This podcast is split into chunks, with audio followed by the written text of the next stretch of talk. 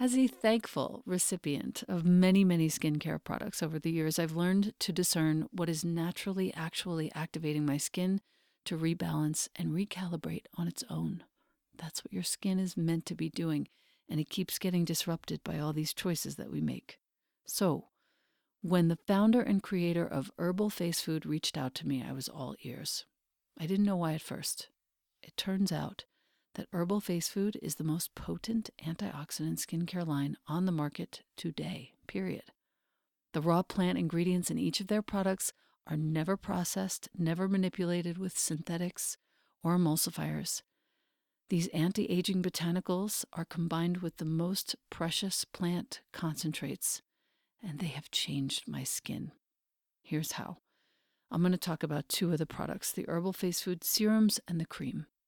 The serums contain powerful phytoenzymes and antioxidants. These are activated and infused into your tissues. They hydrate and increase the resiliency of your skin, and they feel like they're plumping up your face. I use Serum 1 daily. I use Serum 2 when I'm tired and I need extra firming for my skin. And I use the X, which is also known as the Cure, for a small patch of rosacea that flares up every now and again, which you cannot see because of these products. When you feed your skin with herbal face food, you will feel real live ingredients at work. An activating flush, an invigorating tingle, some warmth, all of these are evidence of your skin healing at the cellular level and years of damage reversing. The cream is the most potent moisturizer I've ever tried, and I've tried them all. I live in the high desert. This cream contains 102 of the world's most powerful anti aging botanicals and is also the world's first and only edible SPF with a protection rating of SPF 50 plus. And this is accomplished 100% by plant power. And you can expect intense hydration, soothing for your tired skin. You can expect to see inflammation calmed and rebuilding of elasticity so your complexion looks and feels more smooth, and more radiant. Herbal Face Food is not plant based, it's plant powered. It has the highest rating on the ORAC anti aging scale. ORAC means oxygen radical absorbance capacity. I never knew what that meant before. The highest, over 30 million on that scale. By contrast, vitamin C in skincare rates under 100,000. Herbal Face Food is using all post consumer recycled materials and packaging. They use glass and aluminum, which is super easy to recycle as well. The products and packaging are 99% free of plastics. They contain no ingredients that involve the destruction or harm of any plant, animal, or marine life. These are 100% plants only, these products. These active concentrates are coming from the seeds, the fruits, the leaves, or the flowers of the plants only. These products have been a complete revolution for me. I know that you will love the way your skin looks and feels after using it, even for just a day or two. And the best part is that Herbal Face Food has offered us, you, my community, a code to receive 20% off forever, ever. The code is capital E L E N A 20. Once again, that's my name in all caps, Elena 20, 20. The site is herbalfacefood.com. The code is all caps Elena20. It's not just your first purchase, it's any purchase. You will love these products, and I am so grateful, Herbal Face Food, for the change that you have made in my life. Thank you. Welcome to the Practice You podcast. My name is Elena Brower.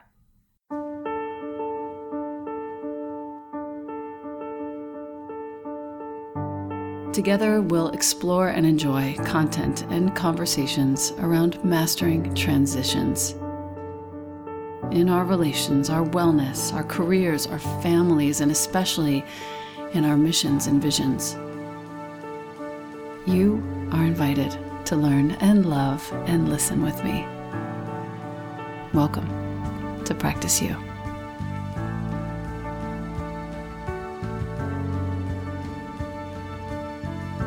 Welcome back to the podcast. I have the great pleasure today of welcoming an old friend who is also a new friend and really somebody that I respect so much. Jacy Cunningham is, here with us. And Jacy is a creator. He's a movement therapist. He's a group fitness instructor. He's a motivational speaker. He's a life coach. He's a former collegiate football player and performance athlete. Jacy, before I go on and sing your praises, I love you and welcome. Thank you so much. Mm. Um, I am honored to be here. Trust me. It's so nice to have you. Your football journey ended in 2012 and you moved to Eden, Utah, which is where we met. I think that same year, maybe a year later, or something like this. Mm-hmm. Um, you were the in-house fitness instructor for Summit Series, which was a huge yeah. formative part of many of our lives for a certain period of time. They created a, a venue, a forum, uh, a safe space for a lot of us to hang out and learn together, which was really beautiful. I met InQ there also, actually. Um, you served there for four years, and then you decided to travel and you created the Jacy Method. I just want to spell Jacy for everyone who's listening J A C Y.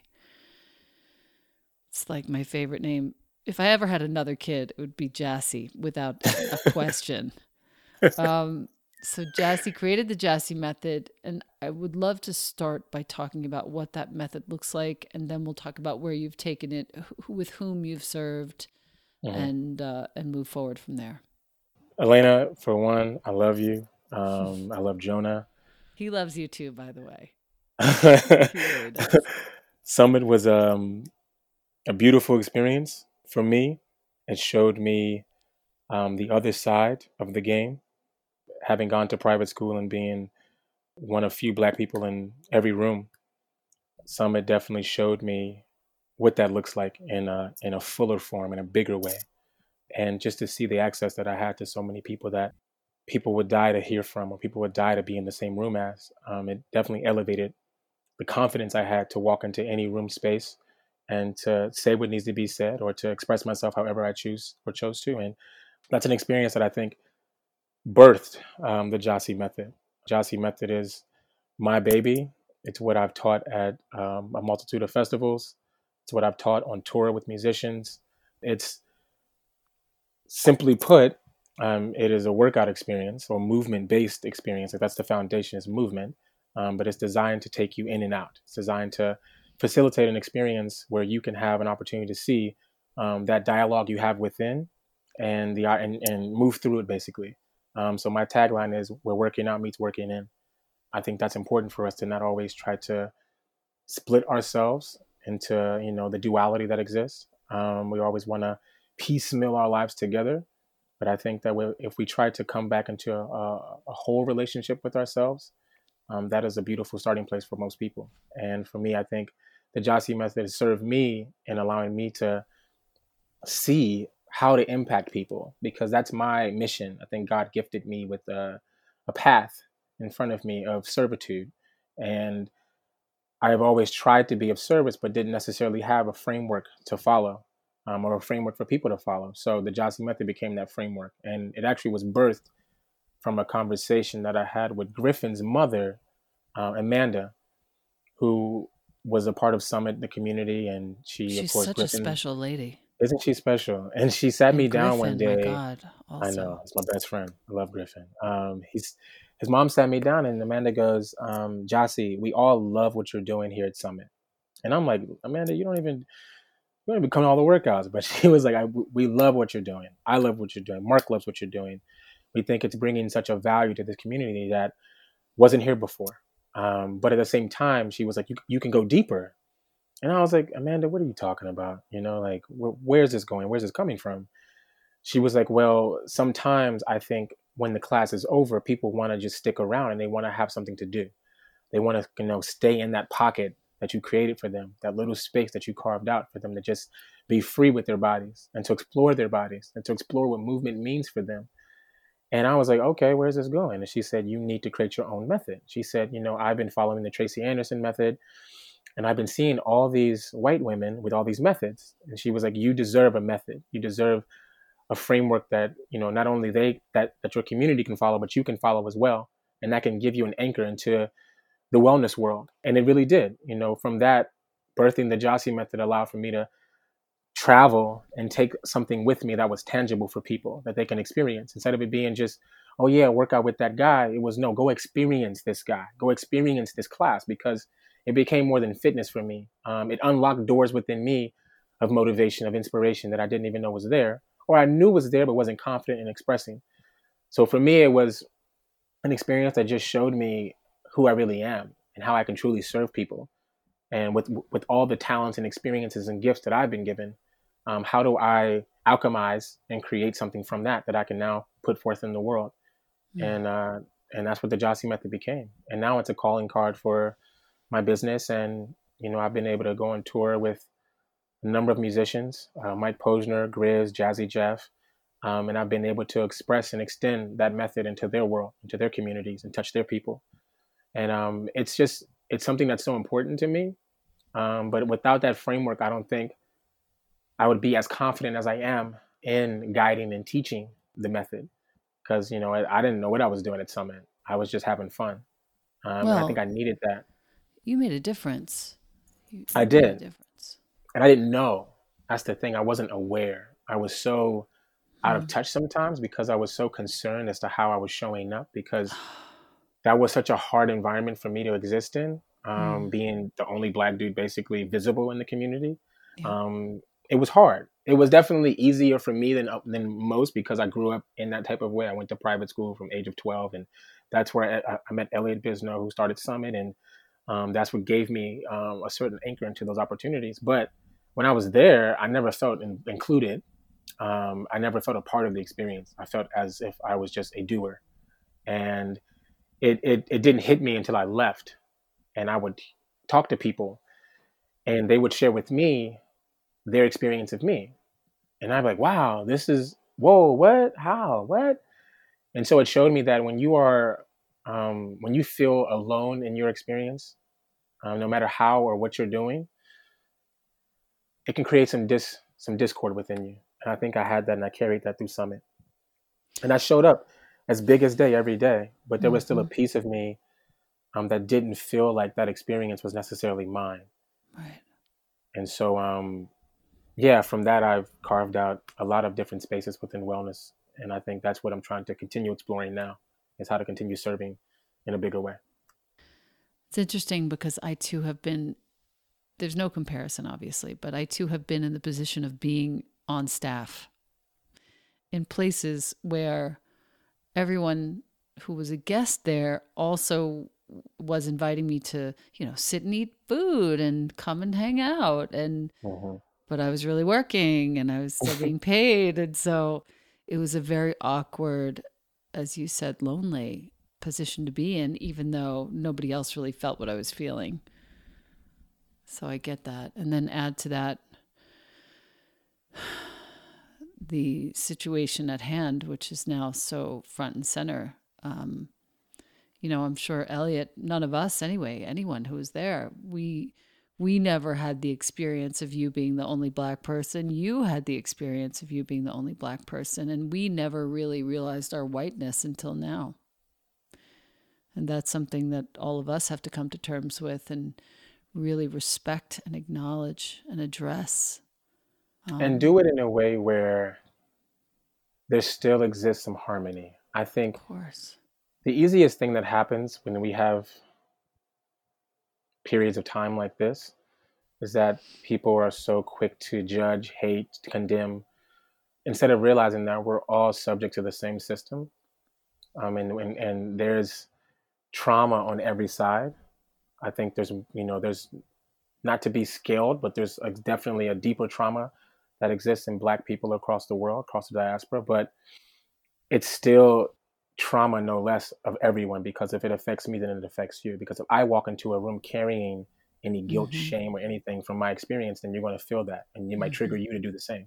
Right. And so i've been always in a space of um, expressing joy because i feel like there are not enough of us who express joy. I think there's many of us who can articulate life and can framework things for people so that we can help them you know put themselves in a better position to live a life they love. But we often aren't given space for our own enjoyment of that process. And so for me, I'm always big on how can I enjoy the moment? How can I help someone else enjoy themselves? Because that's all we really have at the end of the day. Mm-hmm. Um, we have mm-hmm. all these attachments, but it always comes back down to self. And so we can, of course, look at the battle in front of us and we can fight, fight, fight, fight, fight. But there's an, also another battle that goes on every single day. Um, and that's the battle within. And that's a fight that many of us have ran from for years. And I think right now, especially with what's happening across the world, is an opportunity for us to look within and see ways in which we have caused our own fear, have created our own trapping. Because the world would do it for us, but we have to allow it. And I think when you're confused and you're conflicted as to your own existence, it's so easy for you to just fall in line with whatever's happening in the world. And so for me, I'm making a stand during this time, especially to truly integrate the same medicine that I put out. Um, the same things that I say to people and to help them get through things is the same medicine that I'm now taking. Right. And it feels really, really interesting, very different to taste your own medicine. um, yeah. Tell me when you say that you want to bring joy, which is all I feel from you, truly. Is there ever a time when you feel now? I, now I've had lots of conversations in the last few weeks with several of my colleagues of color, and mm. I'm I I'm now aware of the fact of how many years, lifetimes, the black community has felt a need to help the white community in the sickest irony of all to feel more comfortable. And I just want to make sure you know that you don't have to do that and that you are a bastion, a ball of happiness every time I see you, but you don't have to. I just thank you for it.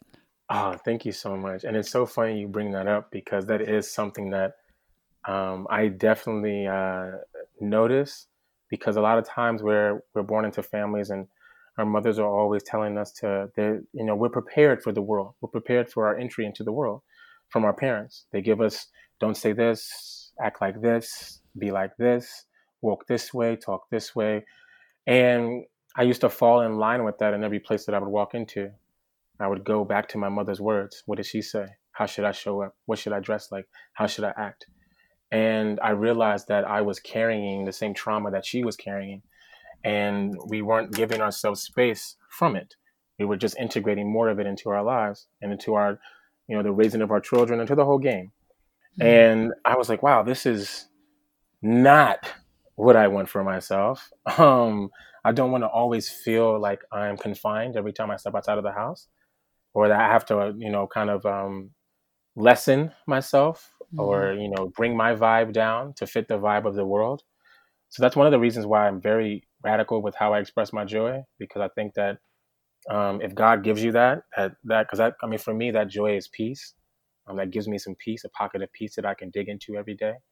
And I wake up and I have my morning marriage practice that I do where I write my vows to myself, or I usually write a letter to myself and I recite that letter. And then I do my affirmations, I dance, and I get my day started. And that's something that I had to do because I was so quick um, every time I would go outside of my house and get into the world, I realized that I had to take a bite of myself to offer it to people so often um, to see if they liked how I showed up or this version of me.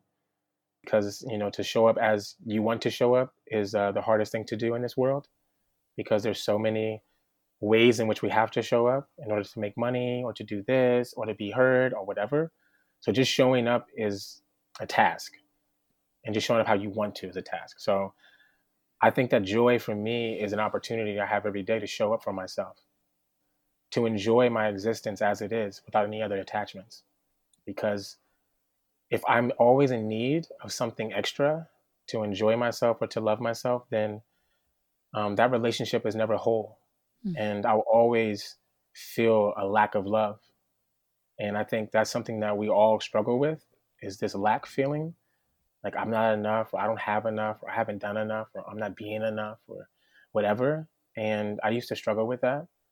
And I think at this stage of my life, I'm operating from a place of just being, which people it, it fucks with people to be honest with you mm. because i think we're we live in a very product driven society right. where people become products yeah and we live in a society that originally black people had to purchase their freedom.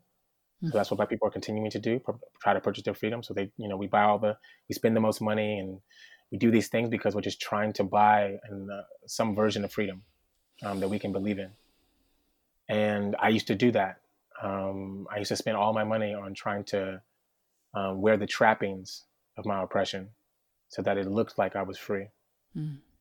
And over the years, I realized how much damage that's done to my soul by trying to fit into a matrix that you had no hand in designing. And that's why you know you lose every time you step into that game. So for me, I realized that as a sovereign being, I have the opportunity every day to create my own life and to paint my own picture. And the biggest piece of that is joy. This marriage practice is blowing my mind. Really? my mind is completely blown. To write a letter to myself every morning of vows, the vows that I'm taking with myself every morning. We need to like spend some time on this. And then I want to go back to something else that came up for me when you were talking. Okay. Um, let's teach my listener exactly what this practice looks like because this, I think, is going to heal the planet. Um, I started doing this in 2016 before I moved to Rio de Janeiro, Brazil, to be with my wonderful lady, Juliana, who you know. And I realized that in order to be with this woman, I had to start digging into some knowledge of the divine. I had to start like figuring out, you know, how to approach Luna because Luna carries such a big energy with her and such a divine energy. And her feminine is her essence is just I can go on about her forever. So I was like, okay, let me start creating because we used to. She invited me into her practices. We used to do these bath rituals, which I thought were so beautiful to just sit in the bathtub with your beloved and to just share whatever you're going through, whatever fears you have, whatever concerns you have, whatever afflictions or whatever love you have, whatever it may be, to just share it and to consecrate it in the water together. It was beautiful. And I remember one day before I left for Brazil, I had taught a, a retreat with a woman named Rochelle Schieck. She has a beautiful practice called Qoya Yoga, Q O Y A. Mm-hmm. And that was my first co facilitated retreat I've ever done in the last one, which was in 2016. And I remember we had to do these prompts because I was teaching, I was guiding. We would guide, I would guide the men for three days, and then I would guide the women for, for three days, and then we would come together on the last day. And I remember just coming up with different ideas because I had to just think of things to do because time was so vast in these retreats. You got to just fill up time. And I'm like, well, what should I have them do today? Because I didn't really come together with a rubric or a plan. I'm very, I just go with where spirit needs to go. Like if spirit says, hey, do it like this, I don't ask questions, I do it like that. Hmm. And I remember one day I woke up and the first thing on my mind was Jacy you know how are you going to get yourself into a right relationship with yourself to marry this woman that you love that you're going to see in the next week and because this was a big thing for me was getting married that was like something that was always on my mind and i remember just how much energy i was putting outside of myself to carry this and i remember one of the women at the retreat virginia she goes i love that you love this woman i love that you have this big love for this relationship but she was like, How is your relationship with you? And are you extending that same amount of love back into yourself to nourish yourself, to water yourself? Mm. And I was like, No, I've just been giving it out to people. No wonder I feel depleted. And so I went home, and that first night I had here from Costa Rica back home, I sat down and I came up with this ceremony because I was in ceremonial space still coming from Costa Rica. Sure. Such a beautiful place. And I thought to myself, how can I help me fall back in love with me? Because I clearly have fallen out of love with me and I've fallen in love with everything outside of me. So how can I fall back in love with myself? Get back into that that juiciness of just being alive with me without anything else.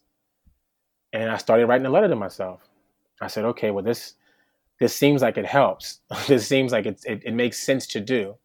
It just was common sense for me in the moment. Like just write a letter to yourself. And that letter opened up so much space for me to understand where I was falling out of love with myself. And then further beyond that, I started to create these morning practice where I would write on a sheet of paper, I would make a list, split it down the middle, two columns, and say why I love myself on one side and why I hate myself on the other side. And I would write down the truth of what those were. And so that that morning ceremony that I started created this ripple effect of just wanting to know myself every morning, wanting, mm-hmm. wanting to like wrap myself in myself every morning. And because that's like for me was the only opportunity I saw in my day to have that space. Because once the day is ensued, you're just out there and you're just hustling. Mm-hmm. And I was like, well, before I go and do that, I really want to make sure that the relationship I have with me is of sound nature it's solid because I don't want to go out in the world and start building all these things on top of a faulty foundation that can fall at any moment. Because if I'm always at the whim of some other thing yeah. other than myself, yeah. then I'm just, yeah, I'm just divided. And so that morning practice evolved over time into me realizing that I was so concerned in marrying someone that I forgot to marry myself. That I forgot that, hey, Jacy, you exist and you need to be looking into the mirror and saying, I love me. Mm. I'm alive. I'm happy and proud to be here. And I started doing that. And it evolved, evolved, evolved until me sharing that practice on my social media and evolved into me sharing it amongst, you know, camps that I was teaching at and retreats. And it evolved into me understanding how beautiful and fruitful this experience of myself was to have. Of just writing down vows, just waking up, saying thank you first, because I feel like that's an opportunity that we miss as well. We wake up and we just start our days, and I'm like, wait a minute, that thank you goes a long way. When you wake up and you say thank you, it just cuts through all the bullshit that you were about to tell yourself about yourself. Right. All the ways in which you were about to defeat yourself before your day started. Now you have a thank you as a foundation. And that thank you serves, it really does, because no matter where your life may be, or no matter what storm you're in or under, you have a thank you. You have something to be thankful for. There's a thank you in there somewhere. And so I found that this morning practice, writing vows to myself, like literally just taking a journal out of my, or a page out of my journal, or, or, or whatever, back of a book, and just writing a letter, a vow to myself, just writing love to myself. What do I want to experience of myself today? How do I want to carry myself throughout this day? Mm what do I want to have happen today? Because I can manifest. And then it turned into me going from there to going into the mirror in the bathroom and reciting these words out mm. Wow. So I can hear them back to me. And sometimes I couldn't even finish them because I'd be so emotional. I'm like, wow, I was really speaking some love to myself and I don't know how to accept it right now. Yeah. And that evolved into me dancing following that because I realized that it was too hard for me just to stand in the mirror and just say affirmations and love to myself that I had to put it in my body. I had to take what was happening in my mind, connect that to my heart, and then let it permeate through me. And so I would just put on music and just dance in whatever form I felt like, whether it was rolling on the floor, I don't care, whatever space I had, I used. Right, and right. it turned into me really acknowledging the space that I always have available to me to love me. And um, I think that's a very important space that we sometimes miss. It's just a stunning display of what anyone in any wellness space would want to have happen on a daily basis. That's what that is. Hmm. It's a healing. It's a massive it healing. if everyone did that, I dare say, there would not be hatred in the world. It'd be very hard to hate someone when you are very full of love. It's very hard to hate. Yeah. Yeah. The what came up for me when you were speaking earlier was a quote that I was taught. W.E.B. Du Bois said that for people of color, there are two lives that they live. One is the life among white people, and the second is the life among people of color. And it's it's really come into stark relief in the last weeks as I look at what that requires of a nervous system hmm. to live two lives like that. It it brings me to tears each time because I'm constantly thinking of I wonder who in my life of my and I have so many dear friends of color, but I wonder who of them I, they all felt this. And I wonder how I added to this unknowingly this this taxation of a nervous system where two two simultaneous existences have to reside in this one body in order to survive. And it makes me it makes me want to say thank you to you because what you teach in terms of movement and not only releasing from the body but also integrating whatever is taught or learned uh, is one of the most important things that we can do right now to assuage and mollify the nervous system and start to bring all of these nervous systems of color to a place where they don't they no longer nobody any longer has to exist in these two different spaces. It becomes one space.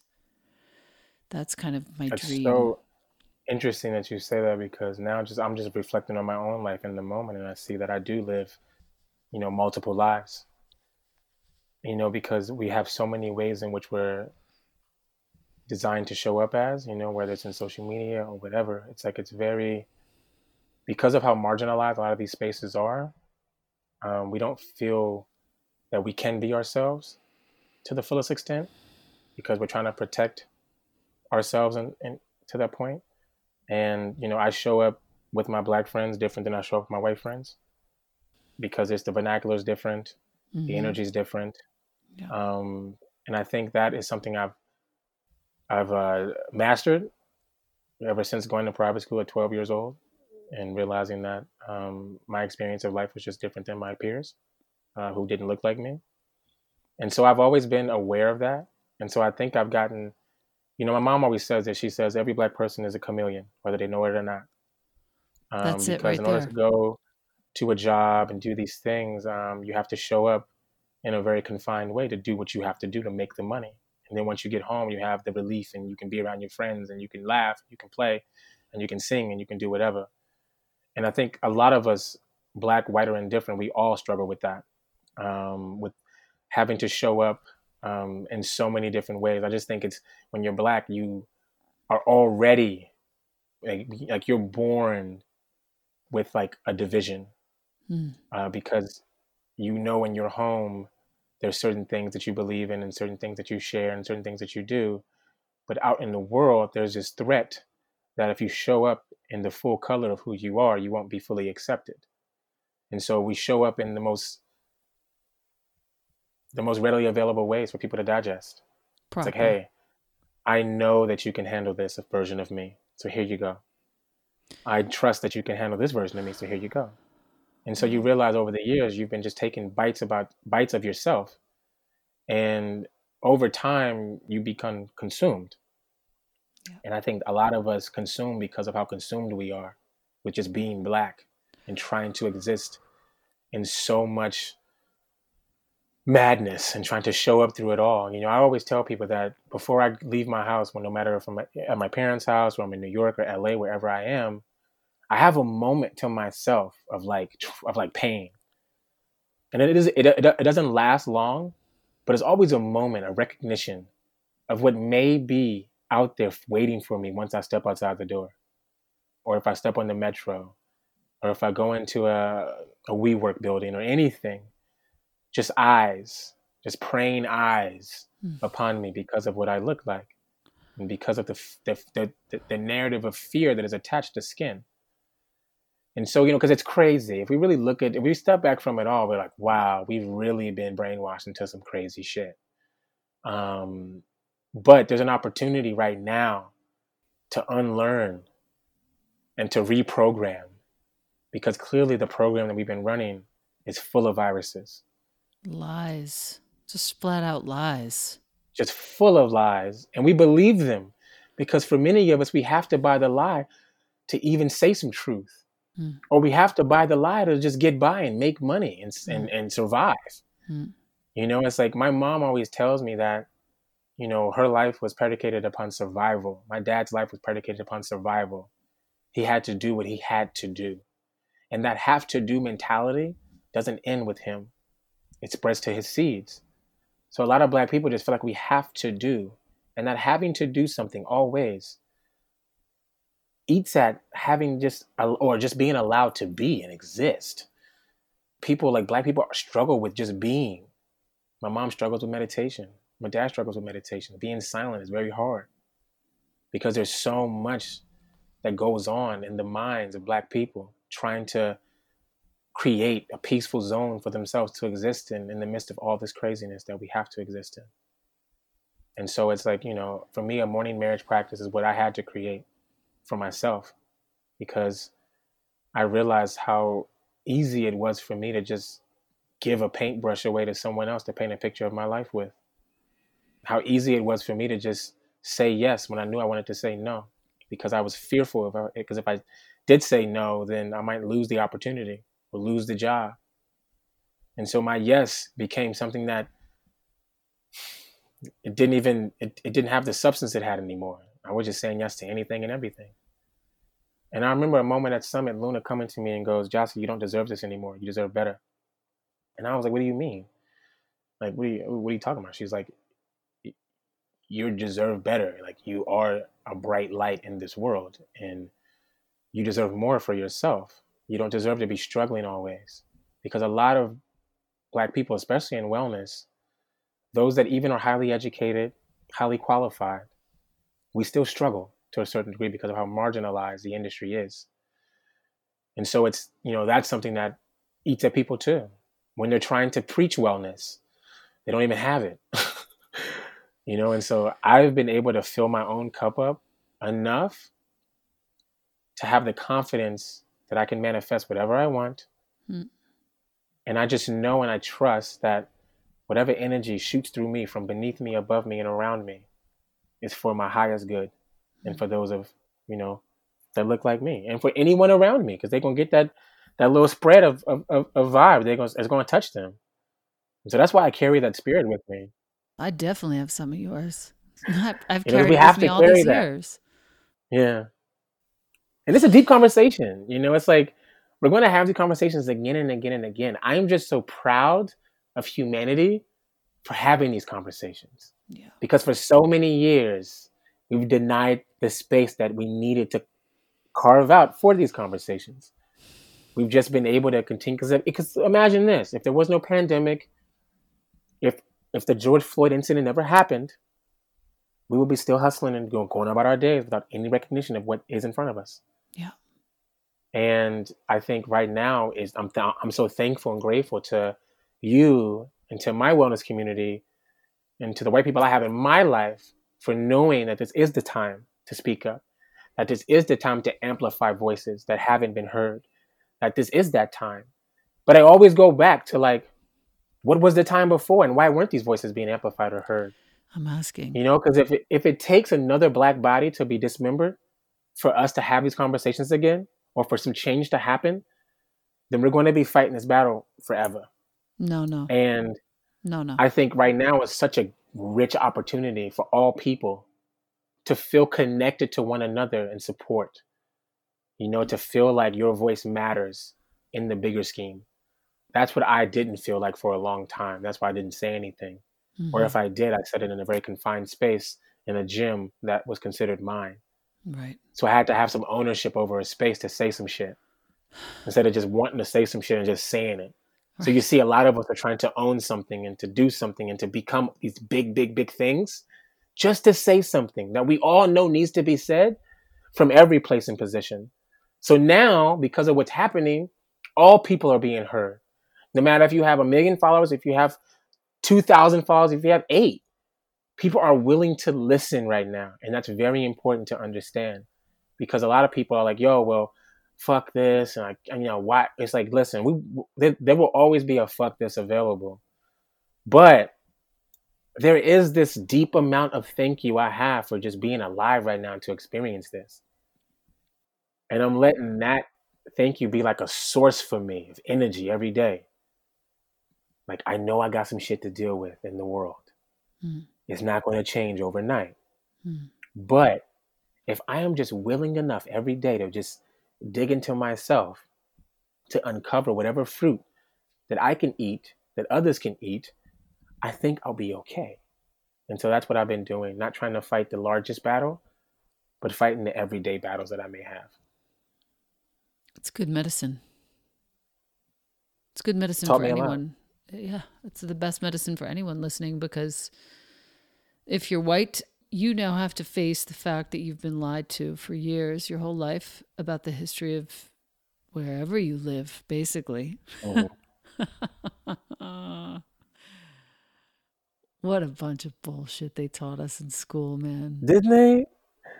Like, it's so, and you know what's crazy? What's even crazier? So I remember at Summit, um, you remember Bobby Lau? So Bobby Lau, I think I do. Um, yeah. he was a massage therapist, uh, brother oh, with yeah, the dreads yeah, from New York, and then there was Malik, brother with the dreads from San Francisco. Mm-hmm. Um, we used to do these men's meetings every every like couple of days during the week. We would go to Bobby's house. We would sit down. Me, Griffin, John Stein. I think Harrison showed up a couple times and we would just talk about what it meant to just exist in these suits as these people with these faces from these places. Wow. And it was so beautiful to see that, you know, like that's all you really need. Because we're not going to tackle it in groups of thousands and thousands. It's too it's too much intersectionality involved. And we're just no, but if we can congregate in groups of five to ten and have these conversations and let them permeate through our communities. Right if we can congregate in groups of you know less than 20 on a zoom call or, or, or just three or four because i think that's what we need to be focusing on is those micro conversations that we can have that can affect that macro conversation of racism or that macro kind of just concept. Because that's the thing i think people are so caught up in trying to solve so many issues of the world that they forget that there's issues around them that they can touch um, that can give them a certain confidence to now handle the bigger issues. So for me, I'm just I'm going with like my close like the people closest to me. We talk about this every day. I make sure mm. that my peers, my white peers, they hear my voice and we have these conversations, even if they're uncomfortable, because that's how we grow. That, that that's how we mature as humans, regardless of race, socioeconomic status, whatever.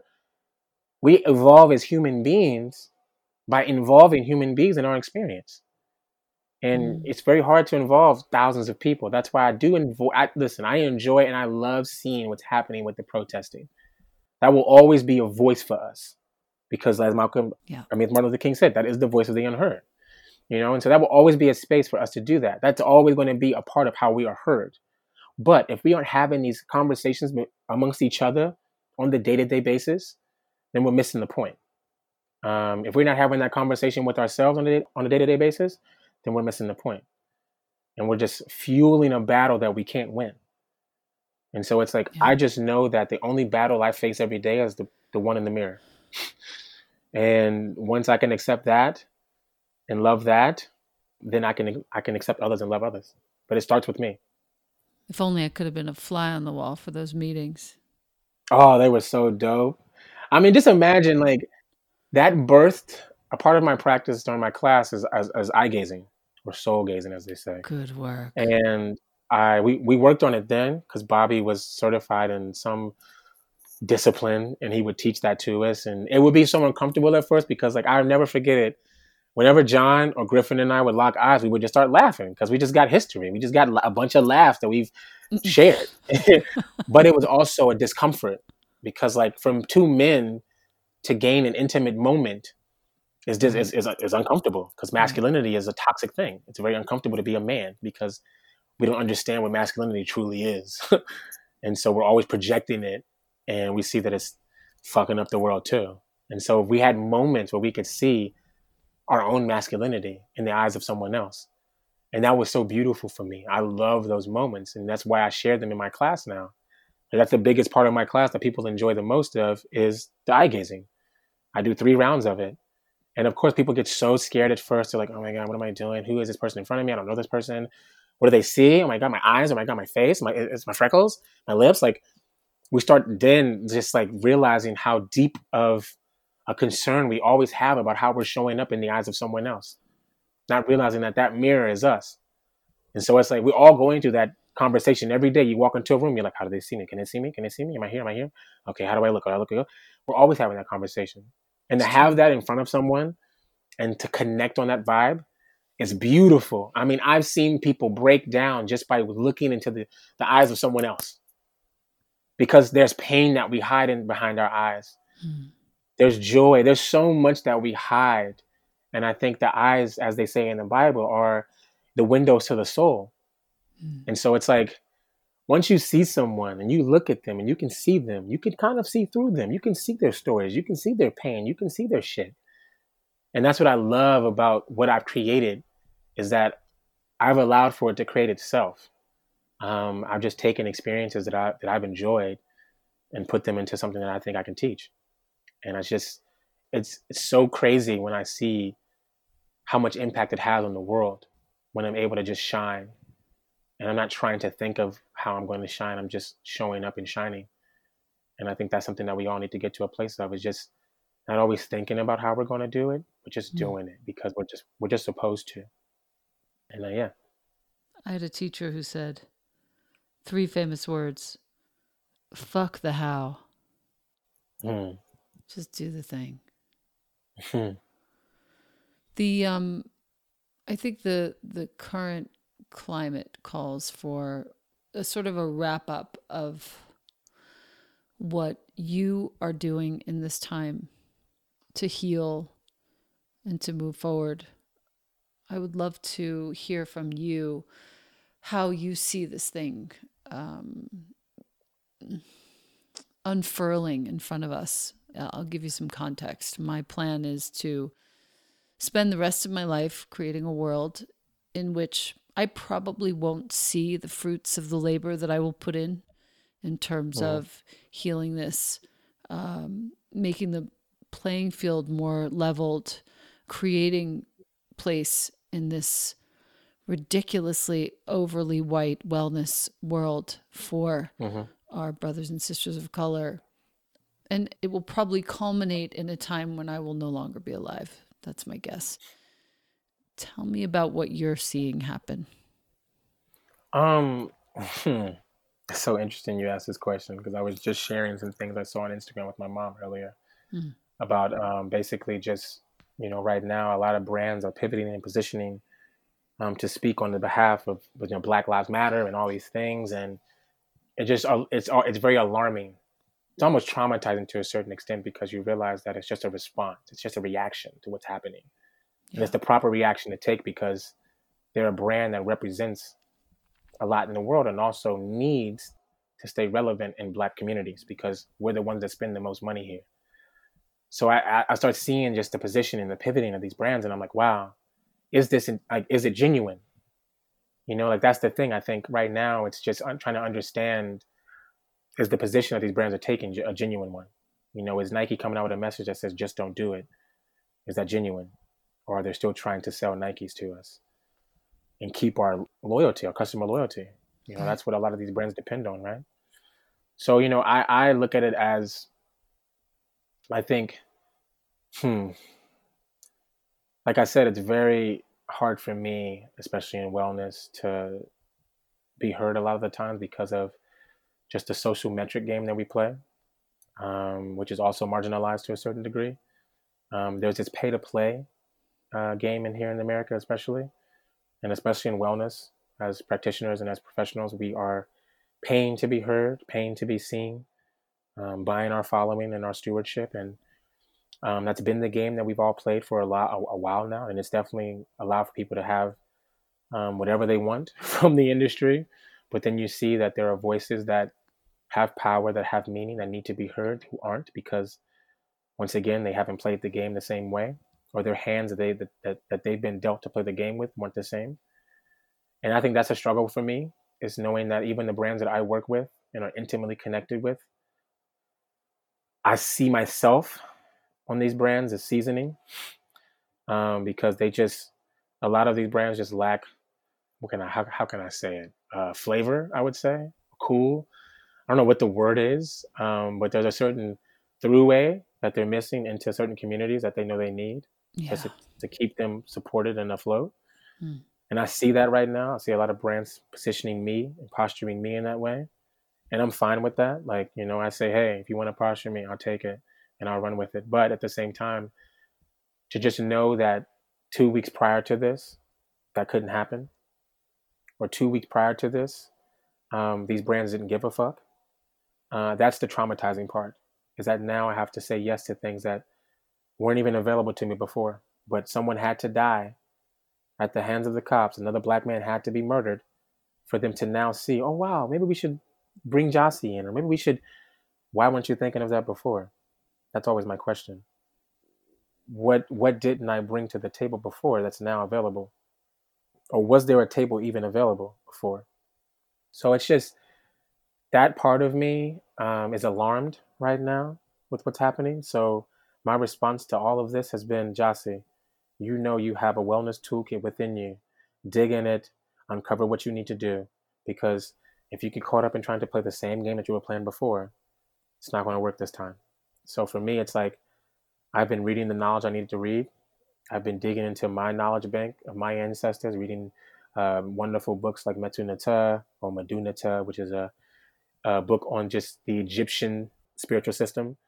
Um, reading, you know, everything that I can kind of dig into, whether it's Malcolm X, um, whether it's this new book I got called Black Magic about the conjuring uh, tradition in African American communities, what mm-hmm. we stole mm. from Africa, mm-hmm. and what was kind of developed here religion wise. There's all these things that I that I had not been looking at before. So um, I've been able to turn back to something that I know is always available to me, but I necessarily didn't think I needed because I thought I was just arriving. Um, but then you realize that your arriving takes a lot of learning and it takes a lot of courage to arrive into a world that doesn't want you there or that doesn't value you at the same level that you value yourself. So it's like I've been just doing me that I like the same me that I've been doing, um, but just knowing that now is an opportunity in front of me beyond just um, making money or doing or hustling, but like it's an opportunity to share a gift of my experience that I've had of my life, whether it's been going in private school from a, from an early age and being confused from 12 years old as to what this race thing is and how they how, how to play this race game seeing that articulation of it as an early teen then going to college and going to an all-black university howard university um, then going, going through that articulation as well and trying to understand that and going into working at summit you know and so i've always been teeter-tottering in and out of these worlds and communities right. and I think that's what I still am able to do. And, there, and there's a gift in that. There's a gift in being able to cross a bridge, but there's also a beautiful gift in, even, in being able to be a bridge. And I think I'm now seeing that I am that bridge for people because of what my experience of life has been. Because I've been in all communities and I've shared intimate space with people in these communities, I do have a certain understanding of how to get these points across to people in a way that doesn't attack them, um, but just nurtures them, nourishes them, waters them because we're all plants. We all need water from each other. That's right. And if I have an overabundance of water, then of course I'm going to spread that. I want to give that out to people. And I think that's never going to stop for me. But it's now just knowing that before I go out into the world and I'm able to water others, I truly have to be watering myself. And that comes through my morning mirrors, that comes through my movement practice, that comes through me reading and digging into knowledge that I may have been missing along the way, or I may have just, you know, kind of just, oh yeah, I don't need that knowledge right now. I always need that knowledge. I always need to know what came before me, because that's the only way I'm able to stand strong during times like this, is to know that Black people of antiquity, our ancestors were kings and queens, that a British explorer went to Africa and saw how beautiful and miraculous and crazy, just dreamy it was, and only could think of ways to break that only could think of ways to break our mind so that we can give our bodies away. You know, so it's like you see the same structure happening in, in America. You see that chattel slavery still exists through sports. Yep. Yep. You see that the framework has hasn't necessarily gone away. It's just it's now wearing a different suit.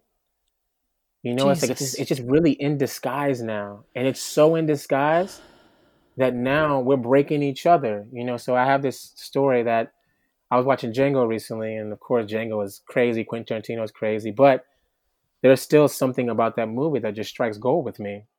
And I saw that, you know, a lot of uh, the plantations would take their biggest, strongest slaves and they would fight them against another plantation slaves for just entertainment, for just sheer enjoyment of just slavery. and then I see on the football fields, I see on the basketball court, I see just the framework of sports in this country, at least, going along that same narrative and we're just breaking each other. You see that, you know, a 22 year old black guy, black kid coming out of college trying to go pro, and his family, you know, if he has a younger brother, he that, that, that younger brother is looking up to him, saying, "I want to become that." And so we're losing a lot of our zest for life beyond being like being consumed or consuming. And it's like, yo, if if, if life is only um, or the enjoyment of life is only brought to you by like hurting yourself or hurting someone else, then that's no that that's no living. That that's not life. Right. And that's hard for me to watch. Having played football for so many years and had become almost addicted to that process that football taught us. Right. Um, and just seeing how it plays itself out in the world with how um, the relationships that you see that come out of these sports and just so there's just it's deep and i think you know for me i'm just allowing myself to be deep again to feel these things again. I think when i was at summit and i've been in all these experiences i, I was able to ignore it because I didn't, have, I didn't really have to face it because it just wasn't around me. It may have been around me but it wasn't like i didn't have a ping pong as far as like i didn't have someone else there that i could be like yo they just said some shit. How'd that make you feel? Um, it was typically only me in the room. So I think for me, I'm just enjoying the process of unfolding or watching a lot of this unfold and then looking at my own life and narrative and seeing it unfold as well and seeing like, wow, hmm. there's a lot of things that I have to unlearn right now in order to truly um, have a, a, a good perspective or a deeper understanding of what's happening right now because this isn't physical warfare, it's spiritual warfare. And it begins at the home. It begins in the morning you wake up. You know, that that's the thing that I'm focusing on is like I've been at warfare with myself, not with the world. Um, and so the last thing I want to do right now is to jump into warfare with the world because I have to first recognize that I am always in a constant battle sometimes with myself. Mm. And the voices of that battle become unheard often when I jump out there and try to take on too much. So for me, I'm just allowing myself to not take on as much, right. to be kind and compassionate to myself, to be soft, to be sweet, things that I haven't been often taught. I've been often taught to just be hard. But I'm like, right now, I'm just being sweet to myself. I'm hugging myself when I know I need a hug because the pandemic is keeping us from hugging each other. Huh. Um, and I'm just learning new love languages for myself. So I think that's the deepest part of this mission right now I'm on is just to learn that self, know that self. One of my colleagues in my work was saying that to the last point that you made, she had normalized so much all the ways in which she was capitulating toward her white surroundings, white community. And she's now in a process of healing that. Mm. That that's no longer acceptable. That's no longer even really needed with the world waking up as it is. And sure, there are still some total asshats who are still not willing to see that our history as taught to us was a complete farce and will continue to go on as they've been going on. But they will be outnumbered at some point. And those of us who are willing to usher the process of ceasing to normalize this, uh, the way in which all people of color have had to fit into molds all their lives and ceasing to normalize that and starting to to change the narrative, the context, the picture. That's mm-hmm. I think where everything is going and that's a beautiful possibility to be a part of. Yeah, I, I'm I'm I mean, listen, I'm a warrior. so, you know, but I always know that like all soldiers pray before war. So before I, you know, try to you know go and battle and all these things i have to get into that you know that, that, that divine space. I got to set up my altar in my room. I have to speak to my ancestors in the morning. Um, i have to know that there's a support system beneath me that is well endowed to support me in every endeavor that i have.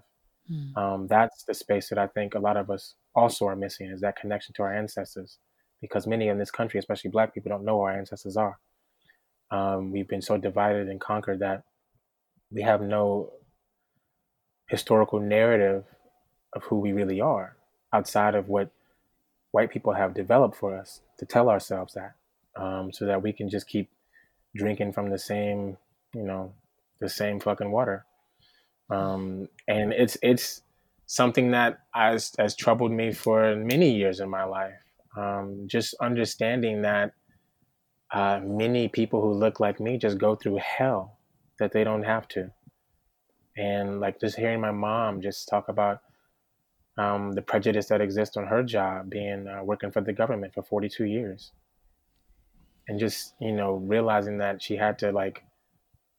It's almost like you know, as I look at Django, you know, and look at the many slave narratives recently, just seeing that a lot of us had to, you know, convene in our own little safe circles and you know talk and speak in our native dialect, and we had to do this to keep a certain piece of our history intact and I think now, because of how heavily domesticated we've been in this country, we've lost so many pieces of that history. And because you know the education system that, that doesn't want you to know who you are, you know, so they bastardize every book about you. They bastardize every story that's in these books about you. So then the knowledge that you've learned about who you are is confined. And you're like, fuck. Well, then what can I know? So for me, just uh, my my my lady, um, Juliana, she's she gifted me with an ancestral reading on my birthday. My birthday was Oh, May seventh, wow. Happy birthday. and um, thank you. I turned thirty two years old, and she's I was just going uh, to ask that. You feel older to me. I do. Oh, in the Well, best thank way. you, Oh, my friend, I, I really you, did think you were much older. You're so wise. That's thank so you. funny.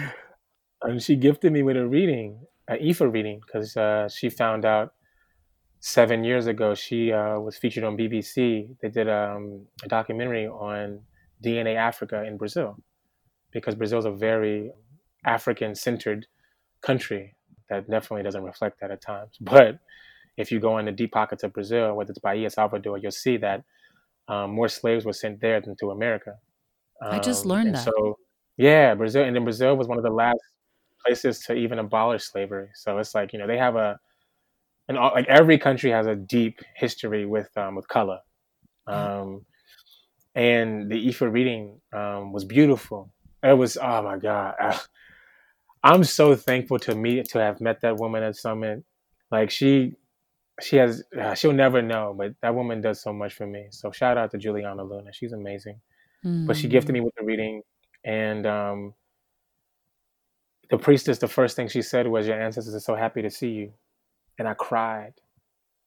I'm getting emotional now. You know, I because I never heard that. I'm 32, and I never heard like I never heard my ancestors say anything. you know, I'd only known pain through that narrative. Yep. And so, like, when they said, I was so happy to see you, and they were like, she was like, they were clapping, they were yelling. She was saying they were so happy that she was, and she started crying when she was listening. Wow. And I was like, my God, yo, like, this is too much for me right now.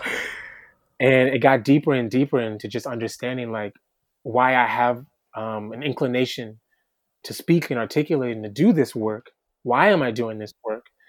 You know, when you find out your why, which we're all seeking, we're all trying to figure out, but when you find out that, like, the very nature of your being is beneath you, like, there's ancestors under you, above you, around you that are supporting you, that there's spirits with you always.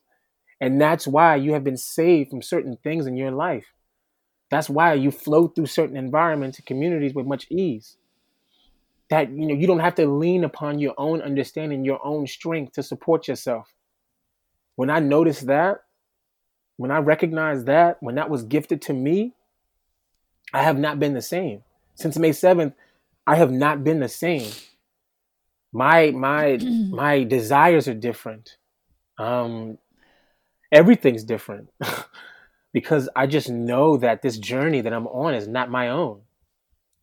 Um, that this journey has been birthed through many people's death, yes. came this journey of my life. And to restore that relationship with what's come before me when I don't even know, like, I don't like, I didn't, I thought I didn't know. I thought I didn't, I thought I had to go take a DNA test and I thought I had to do all these things to just have that feeling. But to know that that feeling is available to me always if I just call upon it, There's an amount of peace that I feel and I have that no man can shake from me now. Um, I always wanted to do so much because that's how we were developed in this country. Like, go here, and that's always somewhere in my mind. It's like, Jossie, go get that, go get that bag. But just to know that, like, I don't have to carry that anymore. That I can manifest whatever I want because of what's around me, beneath me, and above me. It just, it's like I'm protected. Yes. You know, like yes. people can say whatever they want. The world can look like can, can look at me and whatever like they have. But the people who birthed me, the people who birthed my family, the people who birthed a nation of people are with me. Oh, so you mean I have kings and queens with me? So I should stand tall? I shouldn't feel defeated? I shouldn't feel unworthy of love? I shouldn't feel unworthy to be to be well? That I have these? These are part of my existence? They rest in me? Shit. I When people have that like when people have that recognition, it's it's sis, it's very hard to turn back. It's very hard to like pull down the veil again over my eyes. I just can't No. do it. no. You know, so um thank God for the Yoruba tradition, which birthed a lot of what we see now as, you know, Buddhism and all these things. Like the chakra system is an ancient Western African system. Spell that, please. Yoruba, Yes. uh, Y O R U B A. Of course, Um, of course, of course. yeah. Got it. And my and Luna is of that. Um, she's she's of Nigerian descent, so that's her lineage, Wow. and that's why she gifted me. I mean, gifted me with it. And I was scared to do it because it was a cowrie shell did uh, divination, um, which is like I don't even fully understand. um, but the words that were spread to me, and I still have the notes on my WhatsApp, and just I listen to them every day. I have my own song that I now listen to every day of Wow. drums, ancestral drumming. Wow. um, that can that can literally like if I'm feeling down, if I'm like wherever I'm at, that drumming, if I listen to that, I'm just pulled into the right relationship I need. And hmm it's um like all these things are tenets of what was left for us. Yeah. And because a lot of what was left for us was burned down, um, we forgot. And so for me, that remembering um, is so much about what I do and why I do it. I want us all to remember, you know, and even if the remembering is a painful one, remember the pain. You know, like remember that because once you remember it, you don't have to carry it so much. Hmm. Um, because a lot of this stuff isn't ours that we're dealing with. Hmm. Um, these have been here before and will be here again. So, how can we as individuals develop a relationship with ourselves and with our ancestors to always know that we're supported and to never lose sight of the mission in front of us always, which is to help someone else? Hmm. It's to, you know, really to like, for me, we're all servants, right? That's how I believe this game runs. Um, we're all serving something. And it's just always questioning, like, what are you serving? Or as my mother says, um, who's your pimp? You know, um, She's such a badass. My God. no, she just she just says a lot of things. I'm like, oh yes, that's interesting. But no, that's true though. Like, who's your pimp? You know, like we're all getting pimped to some degree. So who's your pimp? And um, how are you willing to be pimped? Right, So I'm right, just like, yo, I got so much like so many answers have come to me because of just just the knowing that I'm not alone. Right. Like that's why don't we all have that recognition? you know, like I'm sitting here in my room alone, but like and I'm talking to you, but like I know that even without your voice, even without this conversation, I can sit in this room and know that I'm not alone. That my brother who passed on two years ago is with me. Oh, That I have ancestors and wisdom is with me. The wisdom is with me. It's in me. It's not out there. right. It's not out there. And so I have to fine tune it here so that when I step outside, I'm strong enough to, to wear and to brave whatever madness is trying to get at me. Whatever person tries to defeat me, they can't. Whoever wants to shake me, they can't. Whoever wants to break me, they can't. I'm unbroken. I'm unbreakable. You can't do it. You can't. Only I can do that for me. So if I want to feel broken, I can jump into that. But I will not allow someone or something to push me there because I just know I have a strong support system that doesn't want me to go there. And I hear them sometimes. Mm-hmm. Ever since May 7th, I'm when I walk, so I do the same practice in the morning. I walk outside because I got grass outside, and I walk around and I just breathe. And as simple as that may be, I hear things. And as esoteric as that may sound, that's real, and you can hear things too. We're channels. We're divine, like like we're vessels. Totally. We're so divine. And black people, oh my God, if this black magic book I'm reading, yo, just to understand just the spiritual traditions and ceremonies and practices that we had that we still carry that we don't even know we carry, but just our being. And we've involved ourselves into a religious system that, does, that that's literally been bastardized for our own enslavement mm. of our minds. You're like, oh my goodness. To know that Santeria is like, is Christianity basically, but just bastardized names. They bastardized Santeria and turned it into Christianity. Right.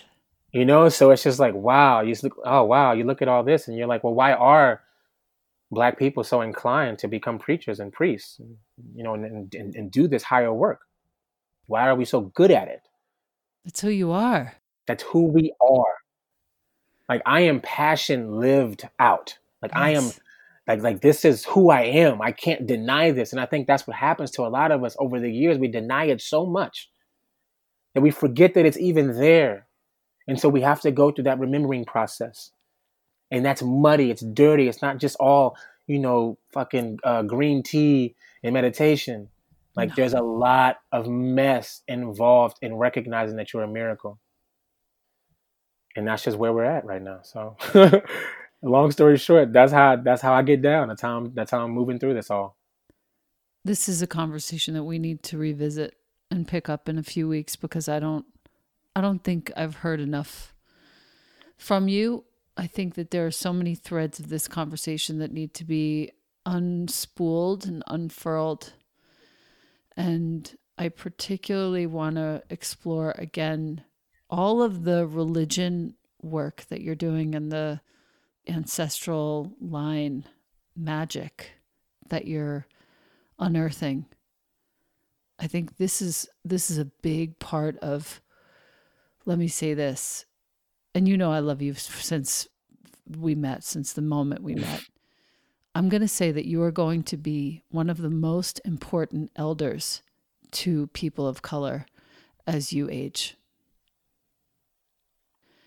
And I want to be a part of making sure that those of us who are not of color, oh, it's making me cry. Get to making me cry too. God get, sorry. But I want to make sure that those of us who aren't of color get to hear who who you become as you get older. Because I think not enough of us have heard the truth of what this means. And you are going, you are you are a serious prophet. And you know what's crazy? My my friend told me this. He was like, um, so I called him one day and I was like, yo, people don't hear me, yo. I'm like, I'm trying to talk to my friend, I'm talking to my friend, and like, no one hears me. And he goes, a prophet is never heard in his hometown. Mm. He says, so you have to get out and spread your message. Yes. You can't do it from the confines of your home. So no. I think um, this is a part of that, you know, like sharing these conversations and allowing for myself to open up and just be. Yes. And um, thank you, seriously. Like, I'm I'm always in awe of like the magic you create and how much uh, reverence people have for your practice and for you as a human. And I recognize that from just there was one moment that we shared um, at Summit, and that birthed a uh, a relationship yeah. um, that I still carry, no matter how complicated that relationship may get. Um, I carry that woman with me everywhere I go. Yeah. I carry that moment with me everywhere I go. Yeah. And um, I'm in pure gratitude always to the people who've allowed for me to see me. And you are one of those people. You, Ali Bogard. That's you right. know, you guys have allowed me to see myself. You know, when I go to your class and when I hear your words, I'm able to see a reflection of me and you.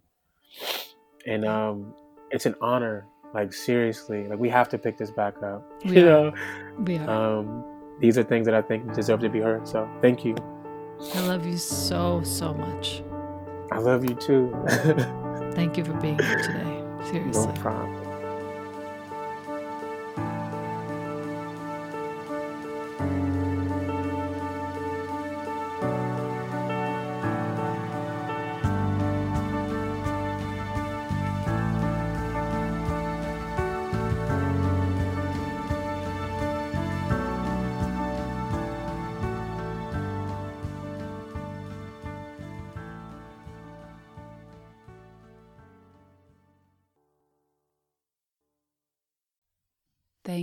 AG1, for sponsoring the Practice You podcast.